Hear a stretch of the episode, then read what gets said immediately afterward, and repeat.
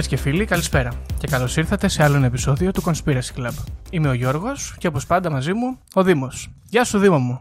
Γεια σου Γιώργο, γεια σας φίλες και φίλοι ακροατές και ακροάτριες. Άλλο ένα επεισοδιάκι σήμερα, 37ο αν θυμάμαι καλά. Σήμερα είναι καθαρά Δευτέρα. Καλό, καλά κούλουμα. Καλό πέταγμα χαρταετού. Να ελπίζουμε να έχετε κάνει, γιατί θα μας ακούτε αργότερα. Λοιπόν, Δήμο μου, εδώ βρέχει, εκεί βρέχει, ε, μου είπες. Ναι, έχει και εδώ έτσι βροχερό καιρό σήμερα. Ε, ορίστε, πάει και η άνοιξη. Μας υποσχέθηκαν άνοιξη, τίποτα. Λοιπόν, το λέγαμε και πριν. Πολύ άσχημη αυτή η εβδομάδα. Γίνανε πραγματάκια πολύ άσχημα. Γκρινιάζαμε που δεν γίνονται πραγματάκια. Ορίστε τι καταφέραμε. Γεμίσανε τα νέα, την κάρανε. Ναι. Θα σου πω εγώ άλλα νέα, πονηρότερα όμως από αυτά που γίνανε. Να μου πεις την άποψή σου. Ναι, με. Λοιπόν, για άκουσα αυτό που συνέβη σε κάποιο σχολείο εδώ της Ελλάδος, κάπου στην επαρχία. Λέει: Μαθητής αποβλήθηκε από το μάθημα των καλλιτεχνικών διότι ζωγράφησε τον ήλιο του Πασόκ. Εντάξει, τώρα Πώς αυτά είναι, φαίνεται. είναι ντροπή. Αυτά είναι γελιότητες, έτσι. Ναι, γιατί αυτά είναι στις κλασικές ε, τέχνες το παιδί φαίνεται και κάποιος καθηγητής καλλιτεχνικών που ήταν ε, έτσι μεταμοντέρνος ε, έχει προβλήματα. Καλά, αυτό Δήμο μου θέλω να πω εγώ ότι είναι η καλή προσέγγιση του θέματος, γιατί θέλω να πω ότι εγώ δεν πιστεύω ότι είναι μεταμοντέρνος, πιστεύω ότι είναι δεξιός και αν νομίζουν ότι θα ανακόψουν το κίνημα με αυτόν τον τρόπο είναι βαθιά ανοιχτωμένοι. Βαθιά ανοιχτωμένοι. Λοιπόν, ένα αυτό είναι που μου άρεσε. Ένα δεύτερο που μου άρεσε είναι ότι συλλάβανε τον ε, Θέμη Αδαμαντίδη. Δεν μου άρεσε που τον συλλάβανε τον άνθρωπο, αλλά τον συλλάβανε να παίζει χαρτιά σε μια μυστική λέσχη. Και αυτός σου είπε ότι ρε μαν δεν σου κάνει τον Άγιο. Εγώ ούτε ψυχολόγος είμαι, ούτε υφυπουργός είμαι. Εγώ παίζω χαρτάκια και πίνω ουίσκια. Και πολύ ωραίο δεν είναι; Ναι, είναι ε, σαν την εποχή της φωτοαπαγόρευσης. Έτσι, μου θυμίζει η φάση αυτή. Ωραίο. Μπρα- Ωραίο. Καλό. Μπράβο στο Θέμη. Ε, Επίσης, το άλλο που μου άρεσε που έγινε είναι ότι η επανάσταση θα ξεκινήσει από την Μύκονο τελικά είναι αλήθεια γιατί η Ελένη Φουρέιρα βγήκε και έκανε post στο Instagram post ε, με την πορεία και φουέγκο, ξύλο και φουέγκο στους μπάτσους. Μόνο αυτό δεν είπε. Συντρόφισσα Μπράβο στη- Φουρέιρα. Σύντροφισσα Φουρέιρα, ε, φωτιά ε, στους προσκυνημένους. Ξέρω εγώ, τι είναι αυτό; Μπράβο. Σωστά, δεν ξέρω. Είναι από άλλο μάλλον αυτό, αλλά δεν πειράζει. Ε, τι άλλο έχουμε; Καλά, δεν έχουμε κάτι άλλο. Τα υπόλοιπα έχουν να κάνουν με αστυνομικούς που δέρνουν κόσμο και με κόσμο που δέρνει αστυνομικούς. Καράτε γενικά. Περαστικά να πούμε και στους δύο ανθρώπους που χτυπήσανε. Γενικότερα πέφτει ξύλο. Ε, δε, εντάξει, κάπου καλό είναι και το ξύλο, παιδιά, αλλά με μέτρο. Αυτό είναι το βασικό πάντα. Μην ξεφεύγουμε. Ναι, με- Με μέτρο. Αυτό. ναι. Όλα Ναι, είναι ναι, καλά. Έχω να κάνω δύο. Κοίταξε, δύο σχόλια έχω να κάνω πάνω σε αυτό. Το ένα είναι, είναι ωραίο που κεντρικό ρόλο είχαν οι πάνθυρες. Μου άρεσε. Γιατί πιστεύω στους πάνθυρες. Παιδιά, μην ασχολείστε όλη μέρα με αυτό. Είναι πολύ σημαντικό να ασχολούμαστε και με αυτά, δεν λέω. Αλλά μην μας φάει η μιζέρια και η ασχήμια, ας πούμε. Κάντε και άλλα πράγματα. Είμαστε όλη μέρα στο ίντερνετ να βλέπουμε αστυνομικούς να δέρνουν. Α, Είναι, ναι, αυτά. Είναι μια λούπα αυτή που πέφτουμε καμιά φορά και τώρα ξέρεις με- και εμείς είμαστε και μέσα στην καραντίνα και αυτά και πέφτουμε σε αυτή τη λούπα που καθόμαστε όλη μέρα, διαβάζουμε νέα, γινόμαστε μαχήτριες, μαχητές του facebook και πάμε να αλλάξουμε ολονώνε την άποψη για να φτιάξουμε τον καλύτερο κόσμο. Δυστυχώς παιδιά δεν φτιάχνετε ο κόσμο στα πληκτρολόγια. Δυστυχώς. Ε, ειδικά άμα προστάρετε στο facebook ή σε παρόμοια Ναι. κοινωνικά δίκτυα μη- γιατί θα μας ακούει και ο Τσούκ τώρα και θα λέει αυτοί έχουν θέμα μαζί μου προσωπικό. Δεν έχουμε μαζί σου θέμα προσωπικό, κύριε Τσούκ, εκτός το ότι είσαι ερπετόμορφος. Άλλο θέμα Ναι, δεν εκτός έχουμε. αυτού. ναι. Εκτός αυτού.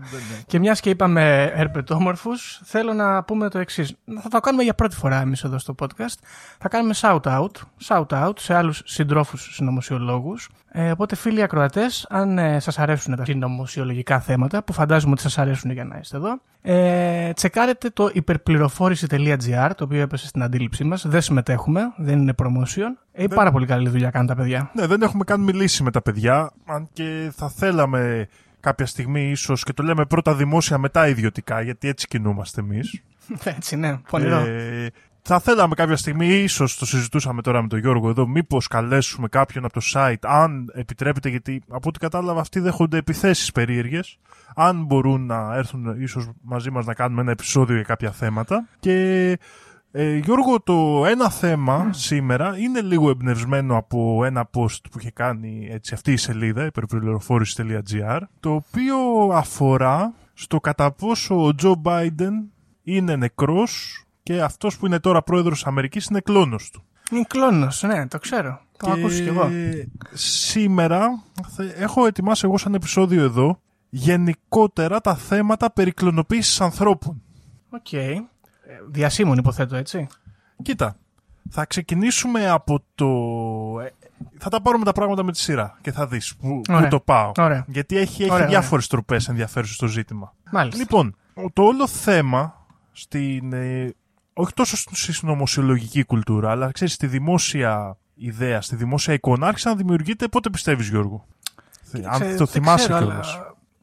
Ε, με, τους, με, τους, με την κλωνοποίηση γενικά θυμάμαι να υπάρχει ένα hype με την Τόλη το πρόβατο. Ας πούμε. Ακριβώς. Αυτό. Και εκεί ξεκινάμε. Εκεί, αυτό θα είναι το εναρκτήριο σημείο μας σήμερα γιατί το 1997 όταν έγινε η πρώτη κλωνοποίηση έτσι τόσο μεγάλου ζώου άρχισε αμέσως να δημιουργείται η η όλη φάση με τα ηθικά ζητήματα και το αν θα γίνει ή έχει γίνει ή θα γίνει κλωνοποίηση ανθρώπων. Μάλιστα, χαρακτηριστικό εκείνης της εποχής, ξέρεις ποιο ήταν, ότι βγαίναν όλοι οι πολλοί πρόεδροι κρατών, πολλοί, πολλές αρχές σε διάφορες χώρες και λέγανε ότι απαγορεύουν την κλωνοποίηση ανθρώπων, πολλές φορές χωρίς καν να έχει ψηφιστεί τέτοιος νόμος. Ήταν Μάλιστα. ένα ενδιαφέρον ζήτημα. Υπάρχουν δηλαδή πάρα πολλές δηλώσεις εκείνη την εποχή ότι όχι, εμείς δεν θα επιτρέψουμε κλωνοποίηση ανθρώπων και διάφορα τέτοια ωραία όμορφα. Ε, αρχικά για να το πάμε και λίγο πρακτικά, τι σημαίνει κλωνοποίηση. Κλωνοποίηση, στη, ειδικά στην περίπτωση της Ντόλη, αλλά και γενικότερα αυτό είναι η προσπάθεια, είναι όταν παίρνουμε το γενετικό υλικό, το DNA, από ένα άτομο, από έναν οργανισμό και πάρουμε τον ε, πυρήνα ουσιαστικά, που περιέχει αυτό το γενετικό υλικό, περιέχει αυτό το DNA, και το ενσωματώσουμε σε ένα οάριο από έναν άλλον οργανισμό. Μάλιστα. Ε, εντάξει, λοιπόν, ποια είναι η διαφορά τώρα εδώ με την κανονική λειτουργία; Έτσι, στην κανονική λειτουργία το άριο έχει και αυτό ένα μέρος, ας πούμε, γενετικού υλικού, έχει και το σπερματοζωάριο ένα αντίστοιχο και δημιουργείται ένας οργανισμός που συνδυάζει αυτά τα δύο. Ναι. Ωραία, ενώ σε αυτή την περίπτωση παίρνουμε ακριβώς το ίδιο γενετικό υλικό που είχε ο προηγούμενος οργανισμός, το καρφώνουμε στο άριο που του έχουμε βγάλει τον πυρήνα του, του τραβάμε και ένα ηλεκτροσόκ για να ξυπνήσει και αν αυτό το κύτταρο αρχίζει και διαχωρίζεται, το φυτεύουμε σε κάποια μήτρα όποια βρούμε και δημιουργείται ένας νέος οργανισμός πανομοιότυπος γενετικά με τον προηγούμενο. Μάλιστα. Αυτό όπως καταλαβαίνεις δεν σημαίνει ότι θα οδηγήσει στο ίδιο άτομο ακριβώς. Καλά, προφανώς. Ναι. Έτσι δεν είναι. Απλά μιλάμε για το ίδιο ακριβώς γενετικό υλικό. Σωστά. Ε, νομίζω είναι αυτονόητο θα έλεγα. Ναι. Είναι σαν να λέμε ότι έχουν... Είναι σαν να λέμε ένας τεχνητός τρόπος για να φτιάξεις ομοζυγωτικά δίδυμα. Δηλαδή όπως είναι οι δίδυμοι πανομοιότυποι που έχουν πανομοιότυπο DNA, αντίστοιχα είναι μια τέτοια διαδικασία. Μετά λοιπόν τη, την επιτυχημένη προσπάθεια με την τόλη, ένα πράγμα που είχε πάρα πολλές αποτυχίες, καθώς είχαν προσπαθήσει πάνω από 250 φορές. Ε, διάφοροι επιστήμονες βγήκαν και ανακοίνωσαν προγράμματα τα οποία είχαν να κάνουν με κλωνοποίηση ανθρώπων. Ε, συγγνώμη να παρέμβω δύο λεπτά γιατί με ενδιαφέρει αυτό. Οι αποτυχημένες προσπάθειες ε, αφορούν κλωνοποίηση που δεν συνέβη ή κάποιο οργανισμό που πέθανε αργότερα. Ε, συνήθως οι αποτυχίες αφορούσαν είτε την αποτυχία στην εμφύτευση του πυρήνα σε ένα οάριο, είτε στην αποτυχία του επιτυχώς εμφυτευμένου ας πούμε πυρήνα και του καινούργιου αυτού κυτάρου να αρχίσει να διαιρείται. Είτε στην αποτυχία να εμφυτευτεί σε μήτρα. Ωραία, άρα στην αρχή μιλάμε. Ναι, ήταν πριν ξεκινήσει να κυοφορείται ας πούμε ο οργανισμός. Οι αποτυχίες Ωραία, αυτές. Okay. Λοιπόν, στις, ε, από τους πρώτους λοιπόν που επιστήμονες που άρχισαν ας πούμε, να βγάζουν τέτοιες ανακοινώσεις ήταν ο, έτσι ταιριάζει και το όνομά του, ο Ρίτσαρντ Σιντ. Οκ, όντως. ο Σεβερίνο Αντινόρη. Α, τι ωραίο όνομα. Και ο πιθανότατα ελληνικής καταγωγής Παναγιώτης Ζαβός. Ε, ναι. Μάλλον Έλληνα. Για πολλά χρόνια όμως αυτή, για να το πούμε απλά, ήταν όλο λόγια και καθόλου πράξεις. Από ό,τι φαίνεται τα αποτελέσματά τους δεν κατάφεραν να αποδώσουν κάτι. Μέχρι που το 2004 ένας νοτιοκορεάτης επιστήμονας και μάλλον θα πω πολύ χάλια το όνομά του, Χουάνγκ Γουκ Σουκ, λοιπόν, okay.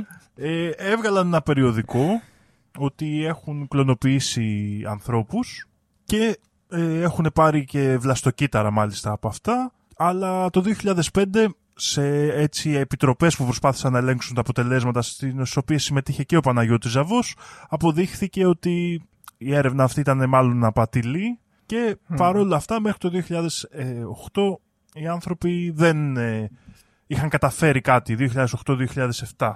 Ναι.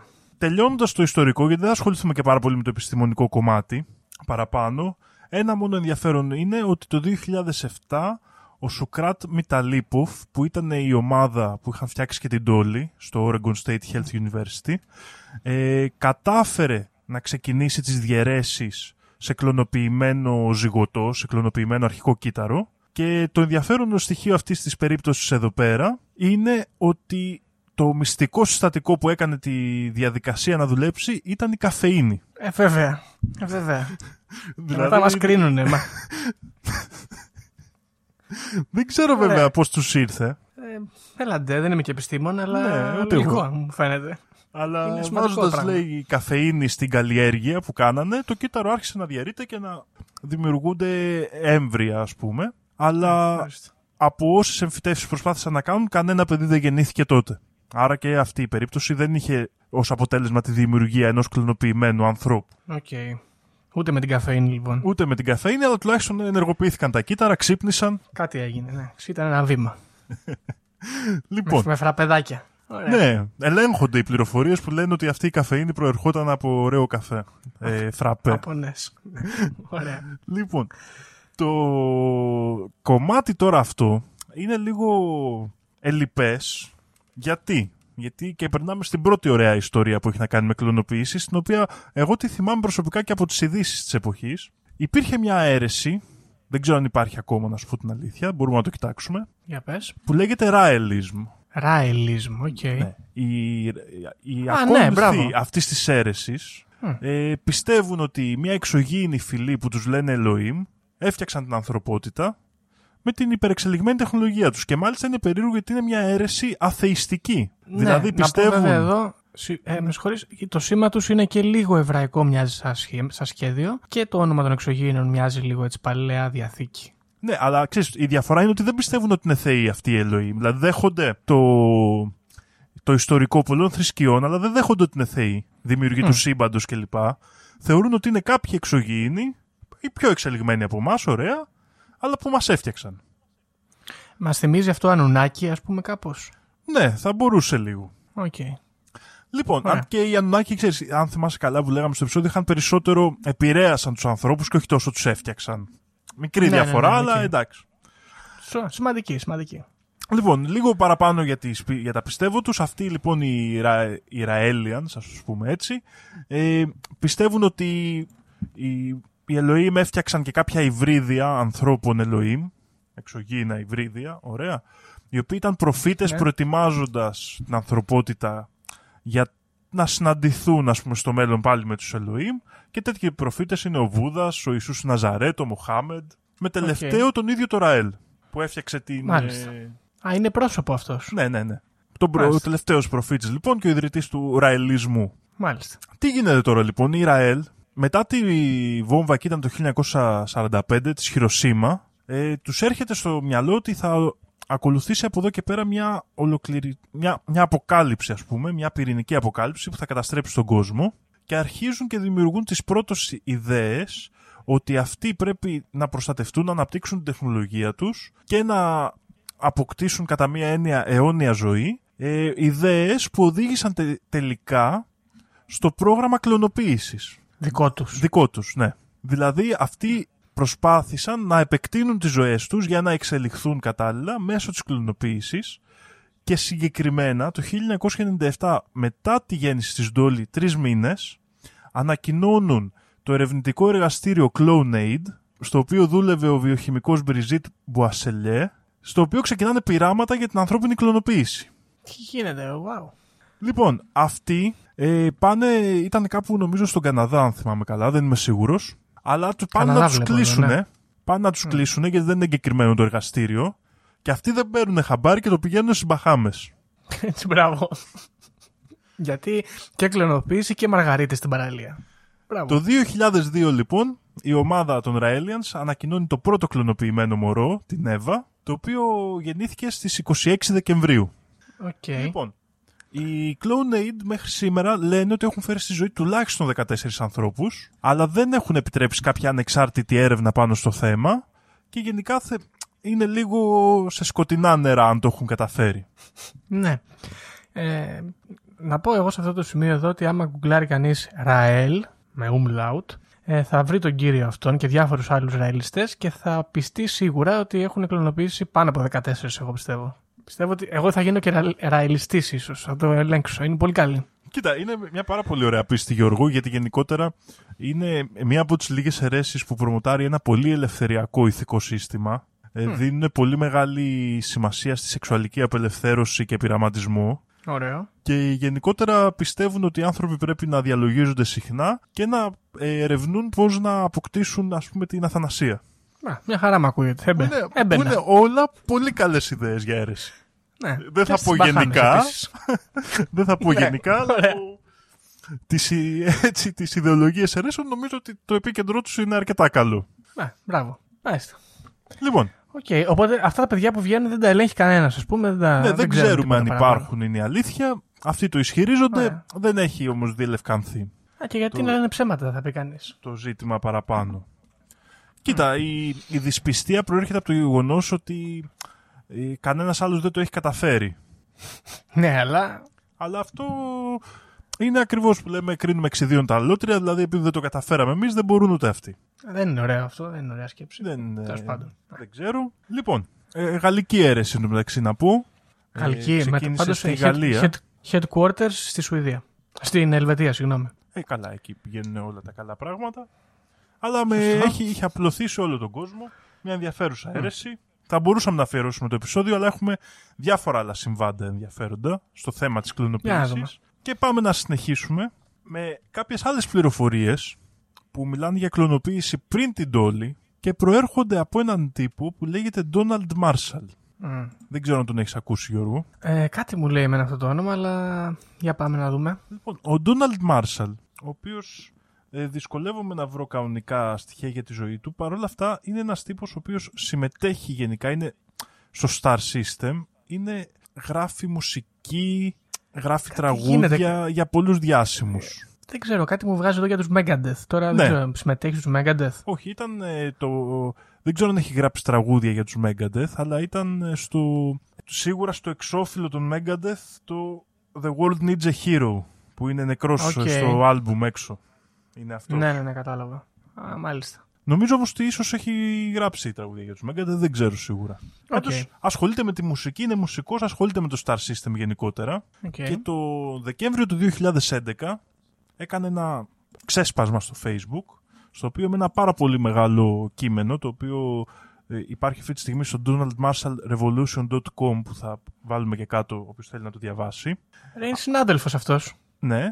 Ανέφερε γενικά την εξής αποκάλυψη για πράγματα που είχε ζήσει ο ίδιος, η οποία ουσιαστικά λέει ότι οι γονείς του τον πούλησαν στους Ιλουμινάτης σε ηλικία 5 ετών. Ναι, μπράβο. Ε, περισσότερο με τη λογική να τον βοηθήσουν. Και εκεί τι κατάλαβε; Κατάλαβε το εξής. Ότι οι Ιλουμινάτη είχαν αναπτύξει μια τεχνολογία κλωνοποίησης, αλλά και μια άλλη διαδικασία, την οποία την ονομάζει REM Driven Consciousness Transfer, με την οποία όχι μόνο είχαν τελειοποιήσει την τέχνη της ανθρώπινης κλωνοποίησης, αλλά μπορούσαν να, μετα... να μεταφέρουν τη συνείδηση ενός ατόμου που βρίσκεται σε κατάσταση ύπνου REM, δηλαδή βλέπει όνειρα, σε έναν από τους κλόνους του. Μάλιστα. Και το σώμα το άλλο πάει για πέταμα. Έμενε σε αδράνεια. Ναι, ωραία. Δεν μπορούσες να επιστρέψεις. Δεν πέθαινε το σώμα. Με, το... με τον ίδιο τρόπο. Με τον ίδιο τρόπο, ακριβώς. Λοιπόν, γιατί τι λέει τώρα εδώ αυτός ο τύπος; Λέει ότι αρχικά αυτή την τεχνολογία από την έρευνά του οι Illuminati την ανέπτυξαν για να μπορούν να συγκεντρώνονται σε μυστικές ε, έτσι, συναντήσεις για να προγραμματίζουν ας πούμε για την, ε, ολο, την κατάκτησή τους ας πούμε την ολοκληρωτική επί του κόσμου. Και τα... είναι σε πολλά σημεία ταυτόχρονα ναι, ας πούμε. Και τα πλάνα αυτά, στην των Illuminati. Ακριβώς, δηλαδή είναι ας πούμε ένας Illuminati εδώ Έλληνας, κοιμάται και πάει στη συνάντηση των Illuminati, τυχαίο το τέτοιο στο Λονδίνο ας πούμε. Ναι, ωραία και επιστρέφει το πρωί και κανένας δεν μπορεί να τον συνδέσει ότι πήγε στο Λονδίνο και άρα αυτό είναι και ένα από τα στοιχεία ας πούμε, που λέει αυτός γιατί οι Illuminati ας πούμε, δεν έχουν ειδωθεί μαζί, δεν είναι κάτι σαν τη Λέσχη Bilderberg ας πούμε. είναι ένα από τα εργαλεία Τι έγινε τώρα με τους Illuminati, οι Illuminati; Με τον καιρό όπως το παρουσιάζει ο Donald Marshall άρχισαν να χρησιμοποιούν αυτή την ε, ικανότητα με όχι τόσο, καλ, για όχι τόσο καλούς λόγους. Και ουσιαστικά αυτό που λέει αυτός είναι ότι κλωνοποιούσαν διάσημους για να τους δώσουν δύναμη και να τους περιλάβουν ας πούμε στα σχέδιά τους από τους οποίους όμως ζητούσαν να τους κάνουν με το κλωνοποιημένο τους σώμα ε, διάφορες ε, να βγάζουν τις άγριες επιθυμίες τους πάνω οι Ιλουμινάτοι. Να τους σκοτώνουν, να τους βιάζουν, να τους Παναγία μου. κατακρεουργούν. Χίλια δύο. Πω, πω. Τι λες τώρα. Δηλαδή, ας πούμε, κλωνοποιούν, ξέρω εγώ, ξέρω εγώ, τον Justin Bieber, ας πούμε, και τον ε, βιάζουν και τον σκοτώνουν και του παθαίνει αυτό η συνείδησή του όμως. Ναι. μετά Αυτός το επιστρέφει θυμάται πίσω στο σώμα. και επιστρέφει στο σώμα του και τον παίρνει τηλέφωνο ο ατζέντης του και του λέει έχεις κλείσει να παίξεις στο Madison Square Park ας πούμε. Και είναι sold out Μάλιστα. ήδη. Πω, Τι τραβάνε. Ευτυχώς που δεν έχουμε γίνει celebrities, Δήμο μου. Μάλιστα. Στο τσάκ Ωραία. είμαστε. Δυστυχώς. Ναι. Για να δούμε. Λοιπόν. Ο Ντόναλτ Μάρσαλ λοιπόν στο κείμενό του έχει φρικτές ε, έτσι, εικόνες που συμβαίνουν αυτά και ο ίδιος ισχυρίζεται ότι για πρώτη φορά έγινε χωρίς να το καταλάβει. Και μάλιστα έγινε σε πάρα πολύ μικρή ηλικία στην οποία κοιμόταν τα βράδια, ξυπνούσε, του συνέβαιναν διάφορα πράγματα, τον έβαζαν να παλεύει με άλλους, τον βίαζαν, του έκοβαν χέρια, διάφορες καταστάσεις και ξυπνούσε την άλλη μέρα και το έλεγε στους γονείς του και ο πατέρας του λέει, το απαντούσε, ξέρω γιατί σου συμβαίνει όλα αυτά, αλλά δεν μπορώ να σου μιλήσω γι' αυτό. Good parenting. Μπράβο. Εννοώντας ότι τον είχε πουλήσει. Βέβαια, ο άνθρωπος αυτός Ναι, άρχισε να βέβαια. καταλαβαίνει από όσο μεγάλωνε την επιρροή των Ιλουμινάτη, γιατί προερχόταν από μια πολύ φτωχή οικογένεια και ο ίδιος άρχισε να κάνει μεγάλη καριέρα, να γράφει τραγούδια για τη Miley Cyrus, να μπαίνει στο Star System και όλα τα λοιπά. Μμ. Με τι, με τι τίμημα όμως. Ε; Με τι τίμημα, πραγματικά. Να τον τραβάνε όποτε θέλουν, στα σκοτεινά Τι λέτε. μπουντρούμια τους και να τον υποβάλουν σε όλα αυτά τα μαρτύρια. Παναγία μου. Μακριά από εμάς. Μακριά από εμάς πραγματικά. Και στο επίκεντρο όλης αυτής της συνωμοσίας, ο Ντόναλντ Μάρσαλ θέτει τη βασιλική οικογένεια. Είναι κλονή. Οι οποίοι είναι πολύ... έχουν κλόνους φυσικά για να συμμετέχουν σε αυτές τις ε, ε, έτσι μυστικές ε, συναντήσεις κλπ. Ε, αλλά η- ο, η- ο κύριος λόγος τους είναι ότι είναι σαν αρχιτέκτονες όλης αυτής της διαδικασίας. Α, είναι αρχή Ιλουμινάτη δηλαδή. Ε, βέβαια, εντάξει. δε- Μιλάμε για την ε, Βρετανική αγγλική οικογένεια τώρα. Ναι, ναι. Υποθέτω. Ε, χειρότερη είναι αυτή, βέβαια. Είναι βρικόλακες. Επίσης κάνει και κάποιες αναφορές ε, στη συνεργασία των Illuminati με το Vril Society και ότι στην πράξη αυτοί οι Illuminati άγουν τις δυνάμεις τους από τα σκοτεινά πλάσματα γνωστά ως Vril. Πάλι τα βρύλ, ρε, man. Ναι. τι θα γίνει, γιατί Νομίζω τα τραβολογάνε. ότι Τα... Αυτά τα βρύλ έχουν μπλέξει, ρε, άμα το. Τέλος Θα πάντων, μπορούσαν κάνει τα πάρα βρύλ. πολύ. ε, πι- Θα μπορούσαν πιστεύω τα βρύλ να είναι κάτι πλάσματα που ζουν αμέριμνα και έρχονται από, από την πάνω γη και τους ενοχλούν. Το ανάποδο δηλαδή. Πραγματικά. Κατάλαβες. Ε, ωραία. Θα- Θα πάντων, στριφογυρνάνε στον ωραία. ύπνο τους με όλα αυτά που ακούνε, αλλά δεν ξέρουμε είναι η αλήθεια. Δεν ξέρουμε. Για... Ε, γενικότερα λοιπόν ε, αυτές είναι πάνω κάτω οι θεωρίες του με ένα πολύ ενδιαφέρον στοιχείο που αναφέρει το οποίο είναι ότι τα τελευταία χρόνια όπως λέει ε, έχει δημιουργηθεί ένα σαν έτσι λάκκος μονομάχων στον οποίο παλεύουν celebrities μεταξύ τους ναι. ε, για, τα, για τις άρεστες ορέξεις των Illuminati και οι Illuminati ως άλλοι Κέσσαρες ας πούμε παρακολουθούν το θέαμα. Ο, κοίτα, κα- καλό αισθέτηκα, αλλά ναι. Αυτή είναι λοιπόν πάνω κάτω η θεωρία του Donald Marshall, ο οποίος φυσικά αναφέρει ότι πάρα πολύ διάσημοι, και κάνουμε έτσι ενώνουμε με το επόμενο θέμα, είναι φυσικά κλόνος. Οπότε έχει, ε, λέει και ονόματα, ας πούμε. Ναι, η Beyoncé, η Metallica, η Rihanna. Μετάλλικα, τα, το ήξερα για τις Μετάλλικα. Αυτά, αυτή Μάλιστα. πάνω κάτω είναι η, η ιστορία του και φυσικά μιλάει για ένα κλασικό θέμα στη συνωμοσιολογία ότι υπάρχει ένας μυστικό, μια μυστική ομάδα ε, παιδόφιλων, ε, σαδιστών, κοινωνιοπαθών γενικότερα που ε, ουσιαστικά και προσπαθούν να ελέγξουν τον κόσμο αλλά ταυτόχρονα είναι και απόλυτα διεφθαρμένοι. Και Εντάξει, χρησιμοποιούν... αυτό το λένε όλοι πλέον, έτσι. Το, λένε όλοι. το Παντού καινούριο σάγαμε. στοιχείο είναι πραγματικά ότι χρησιμοποιούν τεχνολογίες ανθρώπινης κλωνοποίησης για να πετύχουν αυτούς τους σκοπούς και να ελέγχουν διάφορα έτσι, άτομα υψηλού προφίλ. Ωραία, πολύ λογικό. Μάλιστα. Ωραία. Κοίταξε, ε, να σου πω κάτι. Πάντα αναρωτιόμουν τι καλύτερο έχουν όλοι αυτοί οι διάσημοι από μένα, ας πούμε, που είμαι άσημος, δεν είμαι διάσημος. Πέσανε στα δίχτυα των Ιλουμινάτη. Τώρα θα νιώθω καλύτερα. Και Γλίτωσα το λάκκο των μονομάχων τουλάχιστον. Είναι, ναι, ίσως καμιά φορά ε, κάτι δεν κερδίζει, είναι κάτι χάνεις. Ναι, κάπως έτσι πάει. το καλύτερο. Κοίτα να δεις. έχει βρει και διάσημους υποστηρικτές που λένε ότι αυτά που λέει είναι σωστά, με πιο γνωστή έτσι την Τίλα Τεκίλα. Τίλα Τεκίλα, μάλιστα. Ωραία. Η Τίλα Τεκίλα πάει καλά στα μυαλά της γενικά. δεν, δεν κρίνω, Γιώργο, εγώ δεν ξέρω. Εντάξει, όντως έχεις συγγνώμη, έχεις δίκιο, δεν έπρεπε. Ναι, Τίλα Τεκίλα είναι και flat earther νομίζω η Τίλα Τεκίλα. Αν δεν κάνω λάθος. Λοιπόν, αυτά λίγο πολύ και πάμε λίγο τώρα σε θεωρίες ε, που έχουν κατά καιρούς εμφανιστεί για διάφορους διάσημους που κάποια στιγμή στη ζωή τους κλωνοποιήθηκαν και αντικαταστάθηκαν. Για να δούμε. Αρχικά ένα πολύ αστείο συμβάν είναι ότι πρόσφατα κιόλας, πριν ένα-δύο χρόνια, ο πρόεδρος της Νιγηρίας, ο Μουχαμαντού Μπουχάρη, βγήκε δημόσια για να πει ότι δεν είναι κλόνος ρε παιδιά και είναι ο ίδιος. Και βέβαια τι άλλο θα έλεγε ένας κλόνος; Αυτός πώς καρφώθηκε έτσι ο Κακομύρης. Ε, αυτός λοιπόν είχε κάποια προβλήματα υγείας και είχε εξαφανιστεί λίγο από τη σκηνή και όταν επανεμφανίστηκε όλοι λέγανε ότι δεν είναι ο ίδιος. Και έγινε είναι μεγάλος αυτός. χαμός στην Ιγυρία που τον ανάγκασε να βγει και να προσπαθήσει θα έλεγα εγώ να το καλύψει. Ναι, μπορούσε και Απλά- καλύτερα. Ναι, έχει ενδιαφέρον ότι βγήκε και μίλησε συγκεκριμένα γι' αυτό και ο άνθρωπος που έχει μιλήσει περισσότερο βέβαια γι' αυτό δεν θα μπορούσε να είναι άλλος από τον Βλαδίμηρο Πούτιν. Α, έχει πει και αυτός ότι δεν είναι κλόνος. Ναι, το έχει πει πάρα πολλές φορές και ιδίως είχε γίνει μεγάλος άλλος όταν η πρώην γυναίκα του είχε ισχυριστεί ότι ο Πούτιν είναι νεκρός από το 2014 και πλέον έχει αντικατασταθεί από κλόνο. Ναι, πω, πω. Ο ίδιος ε, βγήκε και προσπαθώντας να έτσι ακυρώσει αυτή την ε, εικασία είπε ότι πολλές φορές του έχει προταθεί, πρόσεξε και εδώ είναι το ενδιαφέρον, να χρησιμοποιηθεί ένας ας πούμε που του μοιάζει, ένας οσίας του ή κλόνος, δεν ξέρουμε τι εννοούσε εκεί πέρα, αν έκανε κάποιο, έδινε κάποια νήξη για ανθρώπινη κλωνοποίηση, αλλά ε, ακόμα και το, στις αρχές του 2000 που κινδύνευε με πολλές επιθέσεις εναντίον του από τσετσένους τρομοκράτες δεν το είχε δεχτεί και προτιμούσε να λύνει τα θέματα ο ίδιος. Μπράβο, στο δρόμο, μόνος του. Ναι. Κοίτα, ε, θέλω να πω κάτι πάνω σε αυτό. Ε, παιδιά, δεν γίνεται τώρα.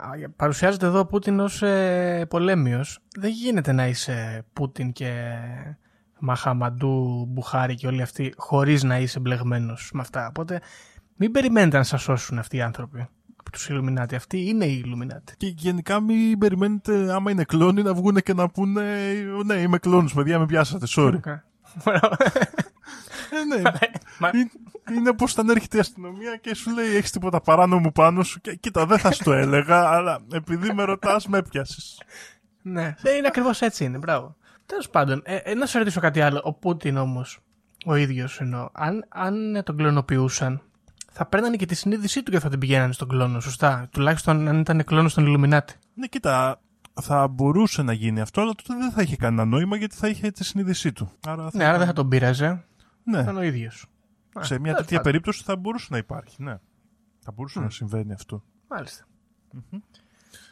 Κοίτα, σε συνδυασμό με τις αποκαλύψεις του Ντόναλντ Μάρσαλ, η πιθανότητα της κλωνοποίησης είναι τρομακτική, έτσι. Άρα το DNA γίνεται ένα πολύ σπάνιο και πολύτιμο υλικό, το οποίο δεν πρέπει να, πρέπει να είμαστε πολύ προσεκτικοί στο πώς το διαμοιραζόμαστε. Γιατί Το DNA αν μας, βέβαια. μπορούν να σε κλωνοποιήσουν και να μεταφέρουν τη συνείδησή σου, ανεξάρτητα αν το θες εσύ ή όχι, στο νέο κλωνοποιημένο σώμα, Ε, Διαμίσαμε. είναι, Διαμίσαμε. είναι πρόβλημα μεγάλο.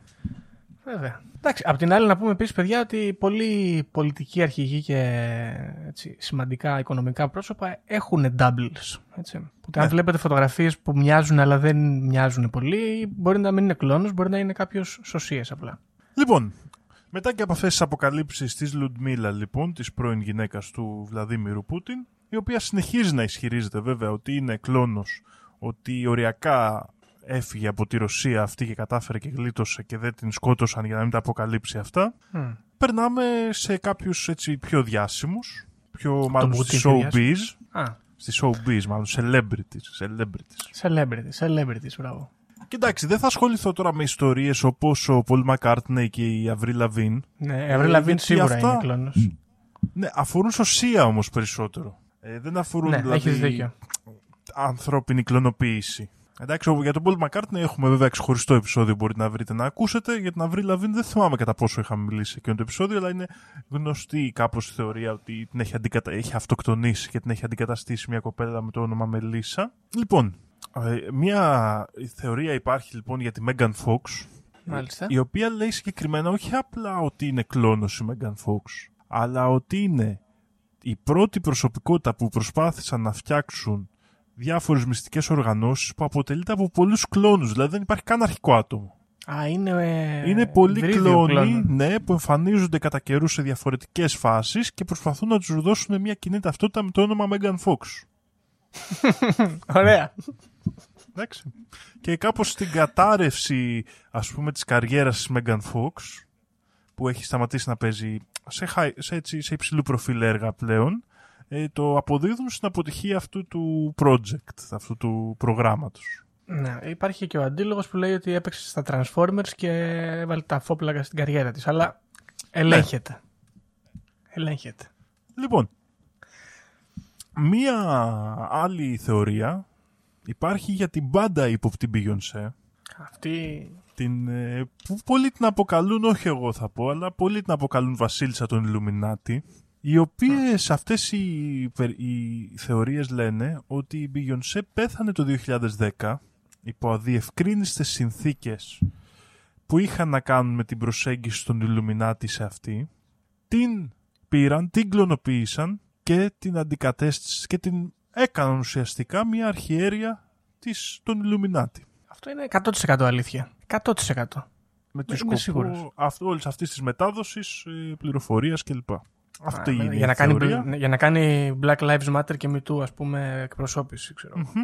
Ε, πολλοί, Βέβαια. κάποιες, εγώ κάπου διάβασα ότι ίσως και ο Jay-Z να ήταν μέσα σε αυτό το κόλπο. Είναι ύποπτη προσωπικότητα ο Jay-Z, να πούμε. Δεν ξέρω. Από το πουθενά. Και δεν καταλαβαίνω πώς έκανε καριέρα ως ράπερ αυτός. Τέλος Ναι. πάντων. Αυτός υποτίθεται ότι είναι στους Illuminati και ότι, δηλαδή η ιστορία λέει ότι η Beyoncé δεν ψήθηκε πολύ και ήταν έτοιμη να τα αυτός φυλάξει φταίει. όλα στον αέρα που πήγε να τη βάλει ο Jay-Z ας πούμε και γι' αυτό αναγκάστηκαν να την κλωνοποιήσουν και, σε- και να, να αντικαταστήσουν με έναν άβουλο κλόνο που παπαγάλιζε ουσιαστικά όλα τα θεωρήματα εκεί των Illuminati. Εντάξει το κορίτσι γάμο, το κρίμα. Παρόμοιο, παρόμοιο τέλος φαίνεται να είχε και ο ράπερ Eminem.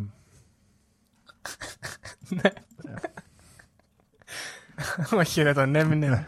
Ε, τι, έχει κάτι γίνεται με τους rappers, πιστεύεις; Δεν ξέρω. Υπάρχει pattern εδώ.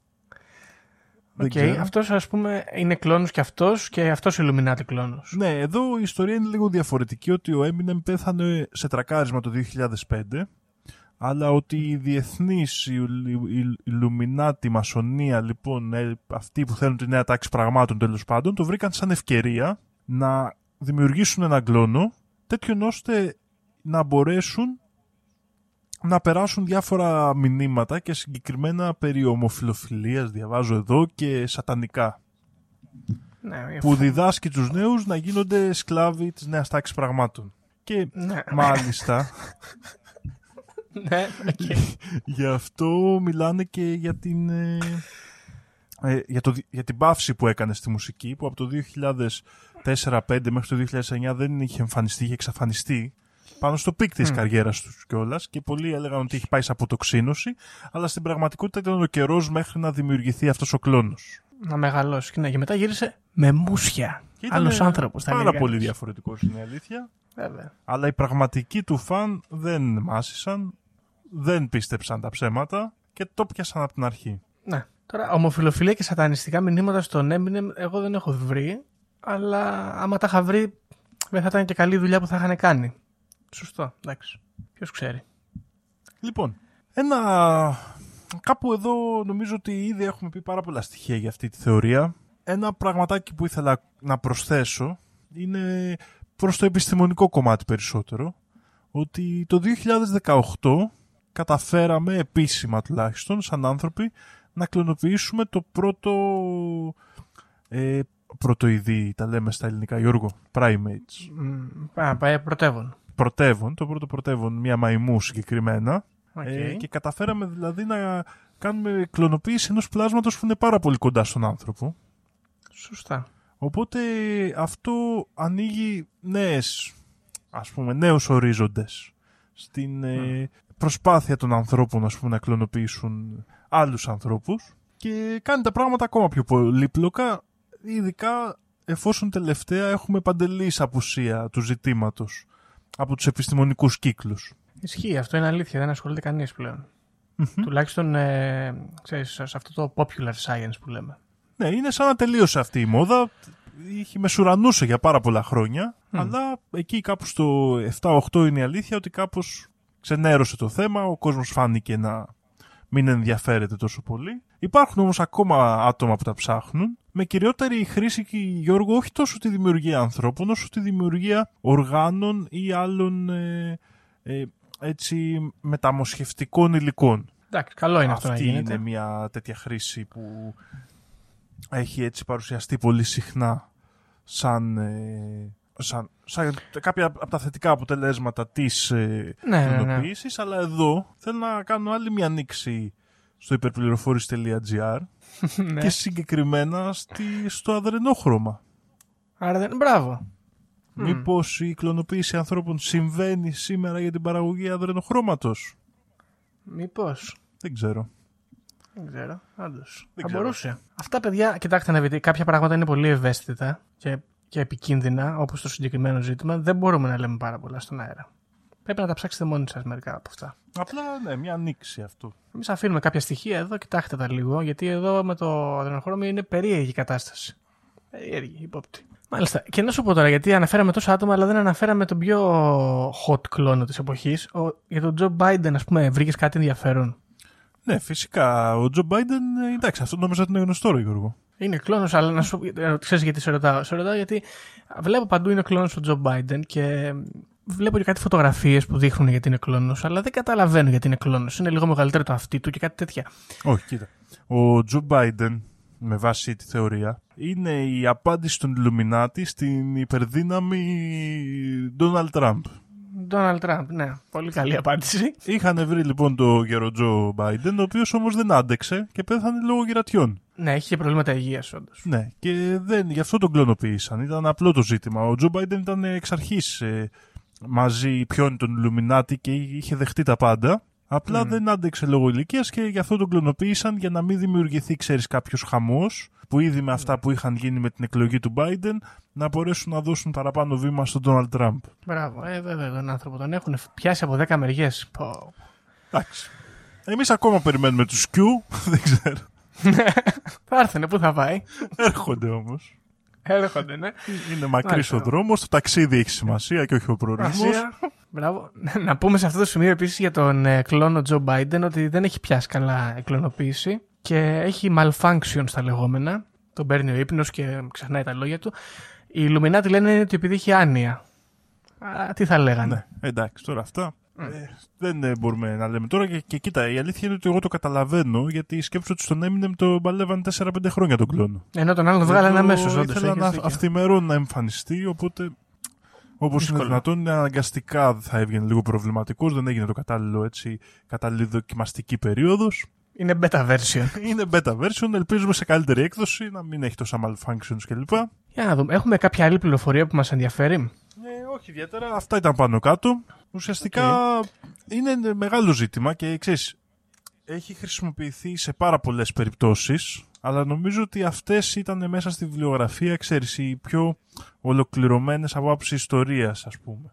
Μμ, ναι, ναι, ναι. Λοιπόν, θέλω να πω κάτι. Έχω σημειώσει εδώ από την αρχή για τον Νοτιοκορεάτη επιστήμονα που λέει ότι κλωνοποίησε. Μου φαίνεται ότι κάνει και ένα κύκλο ωραίο.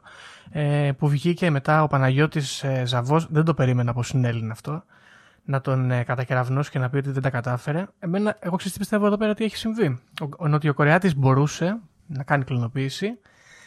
Τους κλέψανε την έρευνα, τους βγάλανε στο περιθώριο, βάλανε τους φυτευτούς επιστήμονες που τους παίζουν ε, Μπεγλέρι Ιλουμινάτη, τον Παναγιώτη Ζαβό και τον Ρίτσαρτ Σιντ, να τους διαψεύσουν και πήραν την τεχνολογία τους, των Νοτιοκορεατών, και φτιάξανε τους υπόλοιπους κλόνους που αναφέραμε. Πώς σου φαίνεται; Ναι, Γιώργο, αυτό είναι πάρα πολύ πιθανό. Ναι, έχεις δίκιο.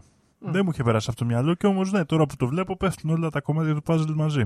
Μπράβο. Και επίσης πιστεύω ότι αυτό με την καφεΐνη που λέγαμε πριν, γιατί εγώ ζω με καφεΐνη, δεν χρειάζομαι πολλά πράγματα. Ε, πιστεύω ότι η καφεΐνη είναι το κλειδί και λένε ψέματα ότι δεν είναι η καφεΐνη. Επίτηδες για να μην, το μάθουν, να μην το μάθουν άλλοι για να μην το χρησιμοποιήσουν άλλοι. Ναι, ναι.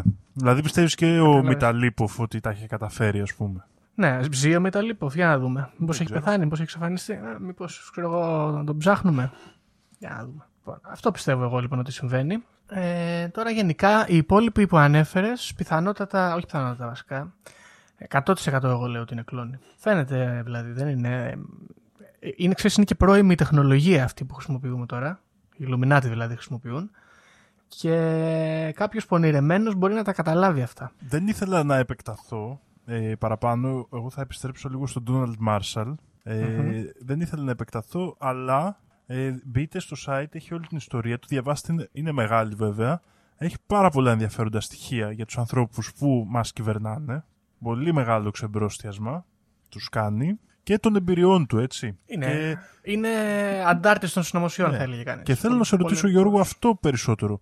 Ότι εμένα αυτή η τεχνολογία μου φαίνεται ακόμα πιο ενδιαφέρουσα, της μεταφοράς συνείδησης. Ναι, γιατί ξέρεις, μπορεί να γίνονται και άλλα περίεργα εκεί μέσα. Δηλαδή, μπορεί να μην σε πηγαίνουν σε άλλο κλόνο, αλλά να σε πηγαίνουν σε άλλο σώμα. Ποιος ξέρει, ναι. Πιθανότητα θα ξέρει. το έχουν δοκιμάσει. Δεν είναι απίθανο. Τέλος πάντων, να σου ρωτήσω κάτι. Τώρα που τα διάβαζε όλα αυτά, σκέφτηκες ποιοι μπορεί να είναι οι Έλληνες κλόνοι; Όλοι οι Έλληνες να είμαστε κλόνοι. Όχι, ρε, ποιοι Έλληνες να είναι Α, κλόνοι; ποιοι Έλληνες. Όχι, δεν το σκέφτηκα να σου πω την αλήθεια.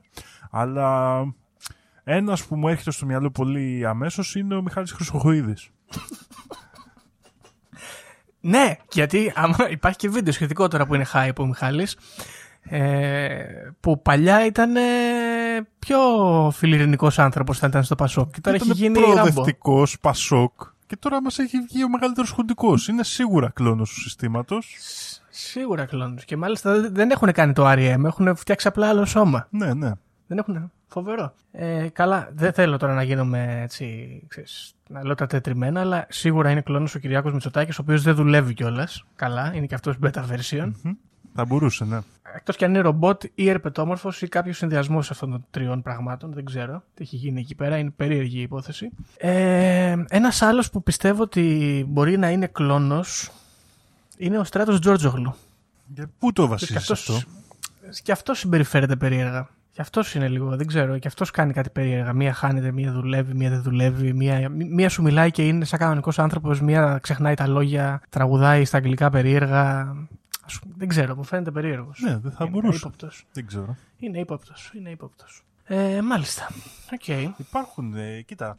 Ε, υπάρχουν, υπάρχουν πολλές περιπτώσεις κλώνου και ξέρεις, ανάλογα με την εφαρμογή τους μπορεί να είναι πολύ διαφορετική. Δηλαδή, τώρα, αν έχεις έναν κλώνο, ας πούμε, που του έχεις μεταφέρει τη συνείδηση και είναι απλά για επέκταση ζωής, αυτός μπορεί να συμπεριφέρεται αρκετά καλά και να μην ε, φαίνεται. Αν έχεις έναν κλώνο ο οποίος ήταν για να υποτάξεις έναν αντάρτη διάσημο, ας πούμε, να κάνει τα χατήρια σου, αυτός εννοείται ότι Όπως- πιθανότατα δεν θα δουλεύει τόσο καλά.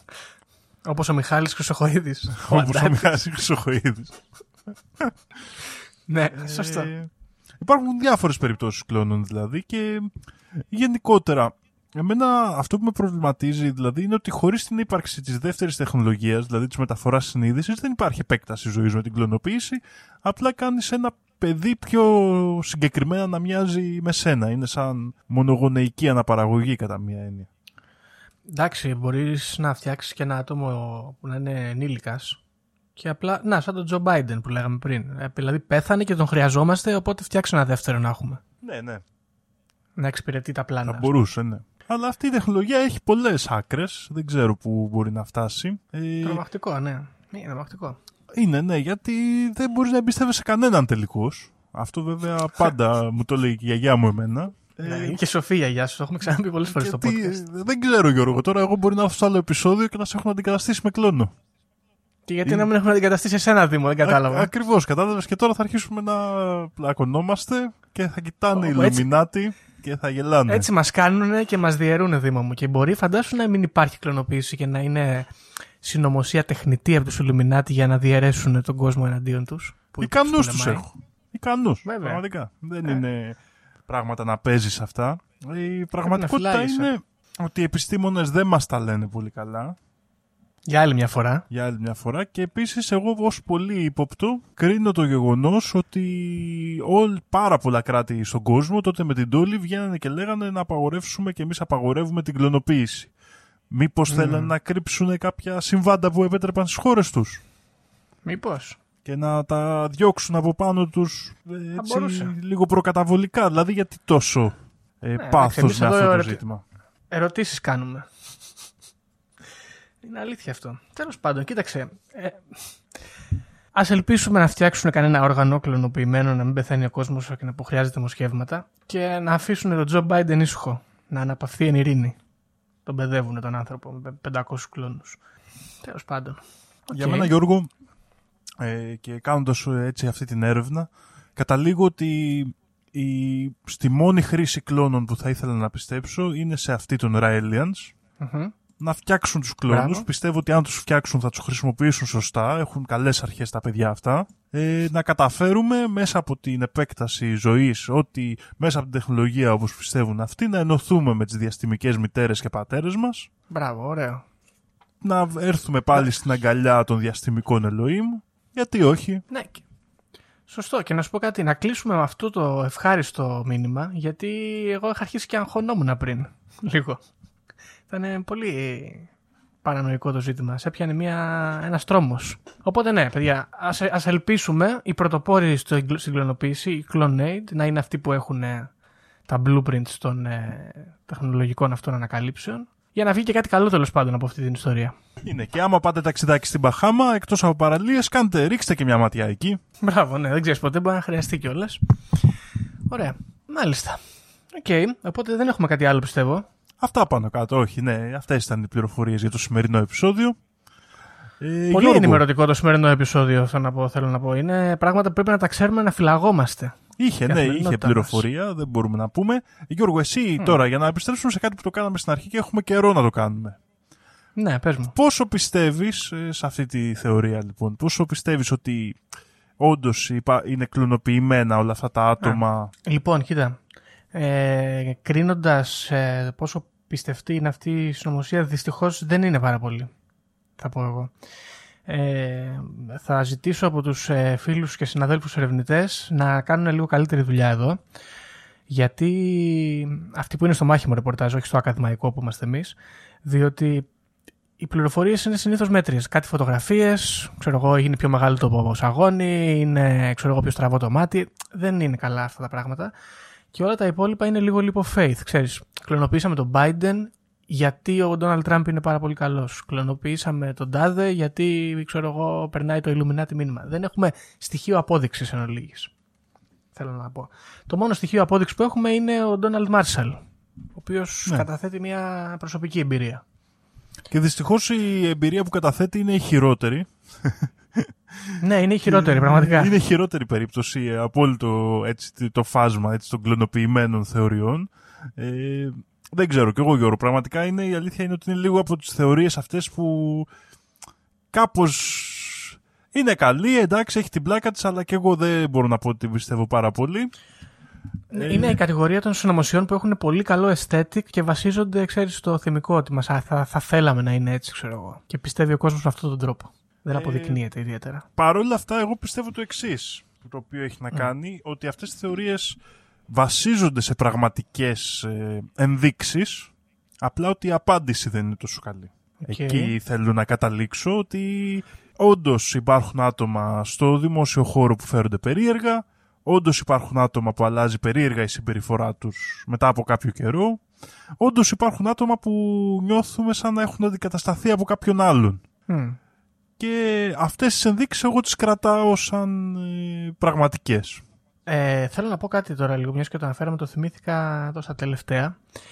Παρακολουθώ μια σειρά στο Amazon που λέγεται Lore και έτσι συζητάει διάφορα περίεργα ε, συμβάντα που φαίνεται να απασχολούν πολύ μεγάλο πληθυσμό σε διάφορες περιόδους χρονικές και υπήρχε λοιπόν ε, μια μεγάλη χρονική περίοδος που πιστεύανε σε πάρα πολλά μέρη ότι οι νεράιδες απαγάγουν κόσμο και βάζουν ε, στη θέση τους άλλα πλάσματα τα οποία είναι και αυτά νεράιδες αλλά είναι ίδια, πανομοιότυπα, σαν κλόνη των αυτών που έχουν ε, ε, απαγάγει. Έχουν συμβεί πάρα πολλά εγκλήματα από ανθρώπους οι οποίοι είναι πεπισμένοι ότι ε, ξέρω, εγώ, η οικογένειά τους, ο σύντροφός τους, ο φίλος τους δεν είναι αυτός που είναι, έχει- είναι κάποιος άλλος και ότι μάλιστα θέλει και το κακό τους και αργότερα η επιστήμη βρήκε ότι υπάρχει κάποια ψυχική πάθηση πάνω σε αυτό και έχει και το όνομά της τώρα δεν το θυμάμαι. Ε, οπότε θα μπορούσαμε εδώ να έχουμε όλοι μια ξέρεις, ελαφριά τέτοια ψυχική πάθηση να παθαίνουμε. Ναι. Πλάκα θα έχει αυτό. Κοίτα, ήδη το ξέρεις ε, και νευρολογικά όσες έρευνες που γίνονται για την αναγνώριση του προσώπου και των άλλων ατόμων είναι ένα πάρα πολύ σύνθετο κομμάτι του εγκεφάλου. Ε, οπότε είναι εύκολο, ας πούμε, είναι εύκολο. Είναι πολύ πιθανό να δημιουργείται κάποιο πρόβλημα σε μια τέτοια κατάσταση, αλλά τελικώς ε, ε, αυτό που νιώθω είναι ότι είναι μια περίεργη εφαρμογή της επιστήμης κλωνοποίηση ανθρώπων. Είναι μια εφαρμογή που έχει κάποια ηθικά ζητήματα περίεργα, δηλαδή εγώ δεν το ξέρω κατά πόσο, ας πούμε, δηλαδή και αυτό με τα όργανα εμένα με προβληματίζει λίγο να σου πω την αλήθεια. Δεν ξέρω. Δεν ξέρω. Δεν, ε, από τη μία μου λέει, δηλαδή το δέχομαι ότι είναι πολύ καλή, ξέρω εγώ, πατέντα και πολύ καλή, θα ήταν φοβερό να έχεις παραδείγματος χάρη κλωνοποιημένα όργανα, έτσι, γιατί δεν θα τα αρνούταν ο οργανισμός, αλλά από την άλλη και αυτό το πλάσμα που δημιουργήσει είναι κάποια μορφή ζωής, δεν ξέρω. Δεν ξέρω. Δηλαδή είναι, είναι ένα ζήτημα τέλος πάντων που έχει κάποιες γκρίζε περιοχές. φιλοσοφική έκταση. Ναι, okay. ναι, ναι, ναι. Το δέχομαι. Έτσι, δεν, το, δεν το λέω ότι είμαι κατά, απλά λέω ότι με προβληματίζει φιλοσοφικά, ας πούμε. OK, okay, OK. Okay. Ε, τώρα κοίταξε να σου πω ότι αισθητικά παρόλα αυτά, στη δεύτερη κατηγορία μας παίρνει πολύ μεγάλο βαθμό αυτή η συνωμοσία. Ε, γιατί ένα προς ένα αν πάρεις τα, τα παραδείγματα κλώνων, έχει γίνει καλή φασούλα και με τις λάθος κλωνοποιήσεις και με τον τρόπο που βγαίνουν όλοι και λένε δεν είμαι κλώνος. Hello fellow humans. ε, οπότε ναι, είναι ωραία ιστορία θα πω. Είναι από αυτές που μου αρέσουν. Και φυσικά, κλείνοντας το επεισόδιο, να πούμε ότι τα στοιχεία δείχνουν ότι υπάρχει πλέον και δυνατότητα δημιουργίας ανδροειδών χωρίς κλωνοποίηση με 38 παράδειγμα να επιστρέψουμε στο φίλτρο του Μαρκ Τζούκεμπεργκ. Μαρκ Τζούκεμπεργκ, ναι, αυτό και ξέρεις εκεί είναι που χτυπάνε οι Ιλουμινάτι γιατί δεν ξέρεις τι είναι από όλα. είναι ρομπότ, είναι κλώνος, είναι. Βρίδιο, ερπετοειδές. Δεν ποιο ξέρει τι είναι. Δεν, δεν ξέρει, είναι φοβερό αυτό. Είναι μια νέα λοιπόν, κοψιά άνθρωπων δυστυχώς που. Ναι, πάντως αυτό που μένει λοιπόν από το σημερινό επεισόδιο, στο κάτω-κάτω, κατά κάθι ας πούμε, είναι παιδιά ότι 50-50 όταν συναντάτε έναν άνθρωπο, αν είναι ένας κανονικός άνθρωπος. 50-50. Πρέπει να φυλάγεστε. Αλλά εντάξει, μην αγχώνεστε και πολύ. Έτσι ναι. ήταν και χθες. Σωστά. Αυτά, αυτά λοιπόν θα σας αφήσουμε. Ναι, ναι, ναι. Και ψαχτείτε κι εσείς λίγο. Τσεκάρετε και το υπερπληροφόρηση.gr έχει πλάκα. Και θα τα πούμε στο επόμενο επεισόδιο. Γεια χαρά. Οι δικές μου γνώσεις χωρίς να έχω διαβάσει, χωρίς να μου έχει πει κανείς, είναι ότι τα σύμπαντα είναι 7. Αν διαβάσεις, θα σου πούνε τα σύμπαντα είναι άπειρα. Εγώ σου λέω είναι 7. Γιατί; Γιατί αυτές είναι οι γνώσεις μου. Βρισκόμαστε σε ένα Matrix, ε, σε ένα πλασματικό εικονικό κόσμο. Επειδή ανέβηκε στον ημιτό και του τόπου ένας εξωγήινος. Πραγματική ιστορία, κύριε Υπουργέ. Αλλά τότε που να κάνω εκπομπή; Θα μας έχουν κλείσει φυλακή με αυτά που λέμε τότε είναι ο ταξίτης. Mark my word.